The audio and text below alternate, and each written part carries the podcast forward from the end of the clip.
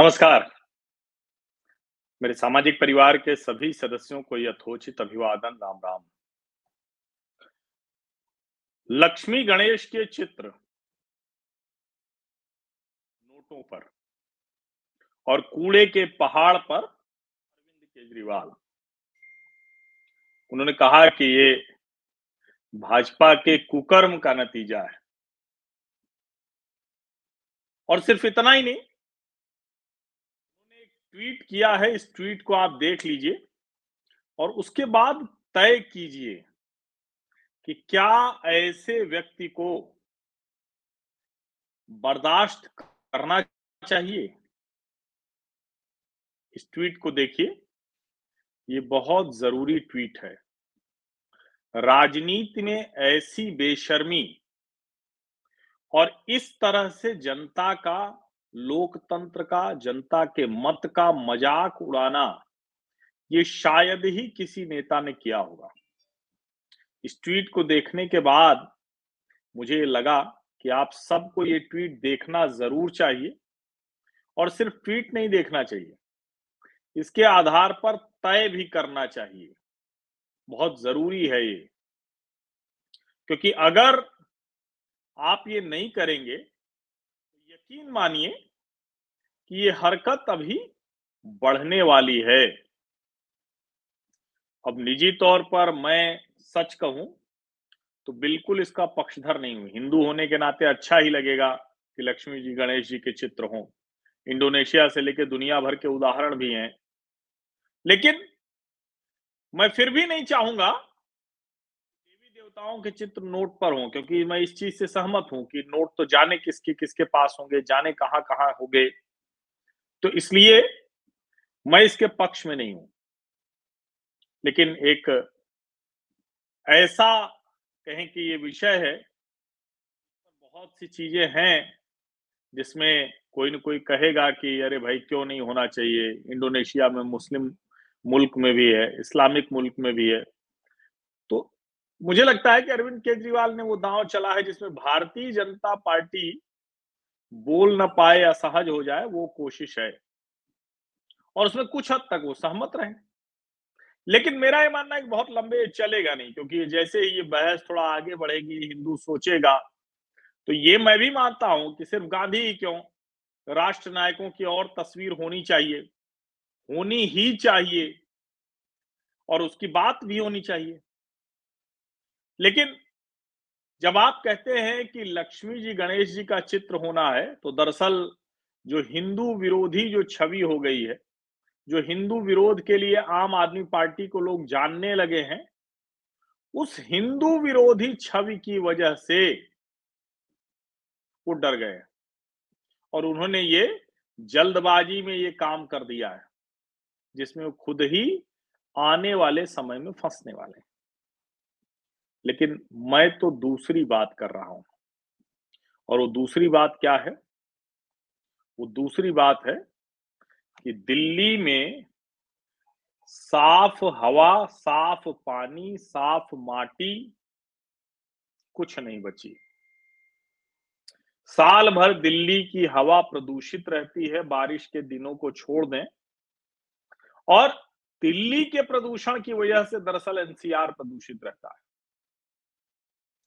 कुछ समय होता है, वो दीपावली के आसपास चूँकि उस वक्त कटाई होती है तो उसी वक्त तो पराली जलती है, जो खूंटी हम लोग के यहाँ निकली रहती है। और इसीलिए उस वक्त वो विषय चर्चा में आता है। लेकिन सच तो यही है, ये तो पूरे साल का मसला है। और आप जरा सोचिए, मैं कतई ये नहीं कह रहा हूँ कि भारतीय जनता पार्टी एमसीडी इसके लिए जिम्मेदार नहीं है, बिल्कुल जिम्मेदार हैं। लेकिन भारतीय जनता पार्टी ने एमसीडी से लेकर सांसदों के लेवल से लेकर और केंद्र सरकार के स्तर तक जो पर्यावरण प्रदूषण है, जो जल प्रदूषण है और जो हवा का प्रदूषण एयर पोल्यूशन उसको ठीक करने के लिए योजना बनाई कुछ कुछ काम शुरू किया। अब वो बताते हैं कि करीब पैंसठ फीट वो पहाड़ नीचे आ गया। और अभी केंद्रीय गृह मंत्री अमित शाह ने वेस्ट टू एनर्जी प्लांट उसका उद्घाटन किया है। और ये जो वेस्ट टू एनर्जी प्लांट है, यहाँ से 2000 टन कचरा। 25 मेगावाट ग्रीन एनर्जी का उत्पादन होगा। दिल्ली के जो एलजी हैं वीके सक्सेना, उन्होंने एक आंकड़ा दिया है। जून से लेकर सितंबर तक, यानी चार महीनों के अंदर, लैंडफिल साइटों पर लगभग 26 लाख टन कचरे का निपटारा किया गया है। अब इसके बावजूद अरविंद केजरीवाल गाजीपुर के पहाड़ पर जाते हैं और कहते हैं कि देखिए, हमको अब एमसीडी दे दीजिए तो हम सब कर देंगे। दिल्ली भी उन्होंने कहा था कि हमको दे दीजिए तो हम यमुना को टेम्स बना देंगे। यमुना नदी एकदम साफ़ कर देंगे, बहुत शानदार कर देंगे। कुछ भी नहीं हो पाया। समझ रहे हैं ना?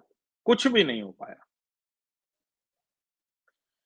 दिल्ली जो है, वो पूरी तरह से एक ऐसे शासक के हाथ में चली गई है, जो समस्या निपटारा भी नहीं करता और समस्याओं पर खड़े होकर वो सबको गालियाँ देता है। सबको गालियाँ देता है। आप जरा सोचिए। और ऐसा वाला नेता वो कह रहा है कि लक्ष्मी गणेश का चित्र लगा दीजिए। यही नेता जिसने पहले ये कहा कि वक्फ बोर्ड आने वाले समय में दुनिया का सबसे अमीर बोर्ड होगा। ये कहा उन्होंने। यही वो नेता है मनीष सिसोदिया कहा करते थे कि वहाँ मंदिर क्यों बनना चाहिए राम जन्मभूमि? सोचिए, मंदिर नहीं बनना चाहिए। उसके बाद तो फिर कैसे कैसे कैसे कैसे परिवर्तन होता गया और यहाँ तक आ गए, क्योंकि हिंदू विरोधी छवि बन गई। लेकिन यहाँ भी देखिए, काम वो कोई नहीं कर रहे हैं। कोई काम नहीं कर रहे हैं। समझ रहे हैं ना? अगर वो कोई काम कर रहे होते और मैं ये बहुत, जिसको कहें कि अपने अनुभव से, क्योंकि 2001 में मैं दिल्ली आया था और मैं सच बताऊँ कि मुझे आईटीओ से लेके एम्स से लेके सब जगह का वो याद है। जो, जिसको हम कहते हैं ना कि दिल्ली के जाम, दिल्ली की वो पुरानी वाली बसें, वो सब मुझे याद है। और उसको कैसे बदला शीला दीक्षित ने। निश्चित तौर पर पंद्रह वर्ष की उनकी सरकार रही, लेकिन जिस तरह के आरोप लगाए अरविंद केजरीवाल ने, वो सब झूठे साबित हुए। नितिन गडकरी, अरुण जेटली से लेकर जाने किससे किससे केजरीवाल जी और उनके पार्टी के लोगों को माफ़ी मांगनी पड़ी? झूठ बोलते हैं तो विशुद्ध झूठी पार्टी है, झूठ बहुत बोलती है। लेकिन चलिए, कहा जा सकता है कि हर पार्टी थोड़ा बहुत झूठ बोलती है। लेकिन इनका झूठ तो ये है कि अभी ये चले गए पहाड़ पर कूड़े के और वहाँ कह रहे हैं, ये भाजपा के कुकर्म है। तो भैया, यमुना जो गंदी पड़ी है, वो किसका कुकर्म है? और आप जरा सोचिए कि उसी में यमुना में घाट बनेंगे, नहीं बनेंगे, रोका जाएगा। झाग न उठे, इसके लिए केमिकल डाला जा रहा है, जिससे और ज़्यादा वो दूषित पानी हो जाएगा। यमुना आज में बैठा हुआ था तो एक आंकड़ा, एक पर्यावरणविद उन्होंने बताया, बड़ा रोचक आंकड़ा है। वो इतना रोचक है कि रोंगटे खड़े कर देता है। पूरी जो यमुना है तेरह सौ, साढ़े तेरह सौ किलोमीटर की, उसमें सिर्फ़ बाईस किलोमीटर दिल्ली में है। लेकिन इसी बाईस किलोमीटर में अस्सी प्रतिशत प्रदूषण है। अस्सी प्रतिशत। सोचिए आप जरा। और वो अस्सी प्रतिशत प्रदूषण कम नहीं हो रहा है, बढ़ रहा है। वो कह रहे हैं कि हमें मौका और दे दो। एमसीडी में मौका दे दो। और बेशर्मी इतनी बड़ी कि वो कह रहे हैं कि हमको एमसीडी में मौका दो जब उनसे सवाल किया जाता है कि आखिर क्यों जो है वो जो कूड़े का पहाड़ है, यमुना है, उस सब की आप बात कर रहे हैं, लेकिन कुछ दिल्ली सरकार करती क्यों नहीं है? तो जब यमुना सफ़ाई की बात कोई करता है, स्कूल की कोई बात करता है, कहता है, कितने बनवाए बताओ। अस्पताल की बात करता है तो अरविंद केजरीवाल ये बोलते हैं। पढ़िए इसको ध्यान से। यमुना सफ़ाई स्कूल अस्पताल वाला चुनाव 2020 में खत्म हो गया। दिल्ली वालों ने हमें यमुना की सफ़ाई के लिए पाँच साल दिए हैं। दिल्ली नगर निगम का चुनाव, दिल्ली की सफ़ाई और कूड़े का चुनाव है। बीजेपी वाले मुद्दा न भटकाएँ, अपने पंद्रह वर्षों का हिसाब दे। बिल्कुल उनको अपने पंद्रह वर्षों का हिसाब देना चाहिए। लेकिन आपको क्या पता है? कि गौतम गंभीर सांसद के तौर पर उन्होंने ट्रॉमल मशीन्स लगाई जो कूड़े का निस्तारण करती और गौतम गंभीर कह रहे हैं कि हमने 2020 में इन्हीं अरविंद केजरीवाल को आग्रह किया था कि आइए हमारे साथ चलिए। उन्होंने कहा कि हम तो 2019 से आठ बार जा चुके हैं लैंडफिल साइट पे, चूँकि उसका, उसको कम करना था, वो काम करना था। अरविंद जी को काम नहीं करना है। अरविंद जी को सिर्फ़ और सिर्फ़ समस्या दिखाना है और समस्या दिखाकर एनआरकी फैलानी है। हंगामा करना है। ये समझिए, हंगामा करना है। और आज गौतम गंभीर ने फिर से अपना वो लेटर शेयर करते हुए और वो ट्वीट किया है और लिखा कि मैं 2019 से आठ बार गाजीपुर पहाड़ गया। बार बार बुलाने पर भी मुख्यमंत्री नहीं आए। चुनावी मेढक आसमा देखकर निकलते हैं। चुनावी मेढक। ये आपको मैं ट्वीट ही वो दिखा देता हूँ। ये बड़ा ज़रूरी है ये ट्वीट, जिससे कि आप इसको पढ़िए। ये देखिए। चुनावी मेढक आसमा देखकर निकलते हैं, तकलीफ़ देखकर नहीं। ये गौतम गंभीर ने ये साझा किया है वो। और देखिए उनका लेटर भी है इसमें कि केजरीवाल जी, आइए चलिए। पूरी भारतीय जनता पार्टी गई थी, मनोज तिवारी अध्यक्ष के तौर पर गए थे मिलने के लिए। लेकिन इस व्यक्ति ने बिल्कुल किसी समस्या की तरफ़ ध्यान नहीं दिया। एलजी बता रहे हैं कि क्या कुछ हो रहा है कूड़े के निस्तारण को लेकर, लेकिन ना। उसकी चर्चा इसलिए नहीं करनी है कि एमसीडी के चुनाव में झूठा मुद्दा क्या बनाएँगे। और मैं यहाँ एक बात कह दूँगी, देखिए, हम भी बहुत गुस्से में आते हैं, खींचते हैं। मेरा यह मानना है कि प्रधानमंत्री नरेंद्र मोदी को हम लोग को जवाब दे ठहराना चाहिए क्योंकि वो काम कर रहे हैं तो दबाव तो उन्हीं के ऊपर बनाना पड़ेगा। प्रधानमंत्री वही है तो दबाव तो उन्हीं के ऊपर बनाना पड़ेगा। सबसे ज़्यादा राज्यों में भारतीय जनता पार्टी की सरकार है तो दबाव तो उन्हीं के ऊपर बनाना पड़ेगा। लेकिन जरा सोचिए, चालीस प्रतिशत से ज़्यादा हिस्सेदारी दिल्ली के प्रदूषण में गाड़ियों का प्रदूषण है।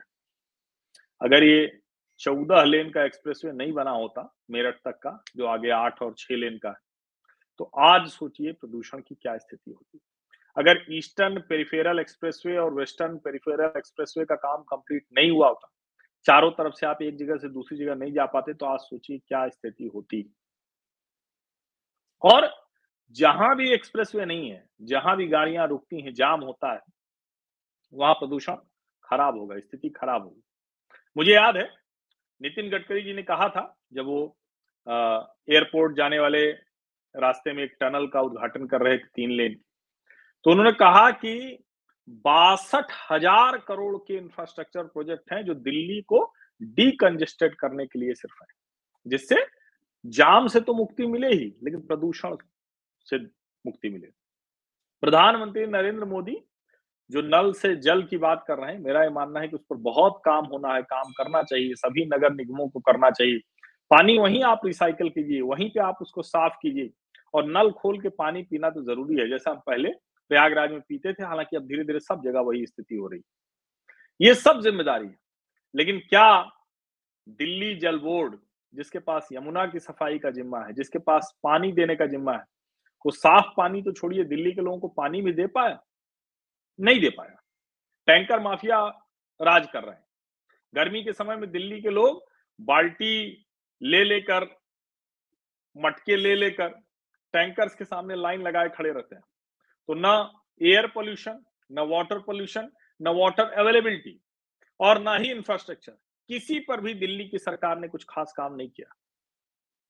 अब वो लगे हुए, कोई तो एक स्कूल बता पाए। सोचिए, आज की तारीख तक एक नया स्कूल ने जो दिल्ली की सरकार बनाई। आज की तारीख तक एक नया अस्पताल ने जो दिल्ली की सरकार बना पाई। वो कहते हैं, हमने कमरे जोड़ दिए, कुछ करते हैं, कुछ कुछ कुछ जगहों पर काम किया, हमने भी शुरू में तारीफ़ की कि मनीष सिसोदिया। लेकिन जितना किया, उसका जाने कितना गुना प्रचार किया। प्रदूषण नहीं रुकता है। अब रेड लाइट ऑन गाड़ी ऑफ़ इसकी कैंपेन चलाना, उस पर विज्ञापन देना है, उस पर अपने वॉलंटियर्स खड़े करने हैं। ये नया तरीका अरविंद केजरीवाल ने निकाला है। इसीलिए गौतम गंभीर की ये चिट्ठी ध्यान से देखिए कि नहीं गए कहते रह गए, सांसदों के साथ और दूसरों के साथ नहीं बैठते हैं। मुझे याद है कि पिछली बार जब चुनाव हुआ तो 2020 के पहले तो 2019 लोकसभा चुनाव के बाद जब वो हार गए बुरी तरह से, सात की सातों सीटें भारतीय जनता पार्टी जीत गई। उसी दिल्ली की जनता ने उन्हें आउट कर दिया। तो क्या कहा अरविंद केजरीवाल ने? हरदीप पुरी के साथ एक शहरी विकास कार्यक्रम में थे। उन्होंने कहा कि नहीं नहीं, अब हम लोग मिलकर काम करेंगे, दिल्ली की जनता को नहीं झेलना चाहिए हमारी लड़ाई में ये। क्यों? क्योंकि उनको समझ में आ गया था कि फिर चुनाव आना है। तो उन्होंने कहा कि अरे, ये तो गड़बड़ हो जाएगा, अभी तो मोदी के नाम पर इतना भरोसा है।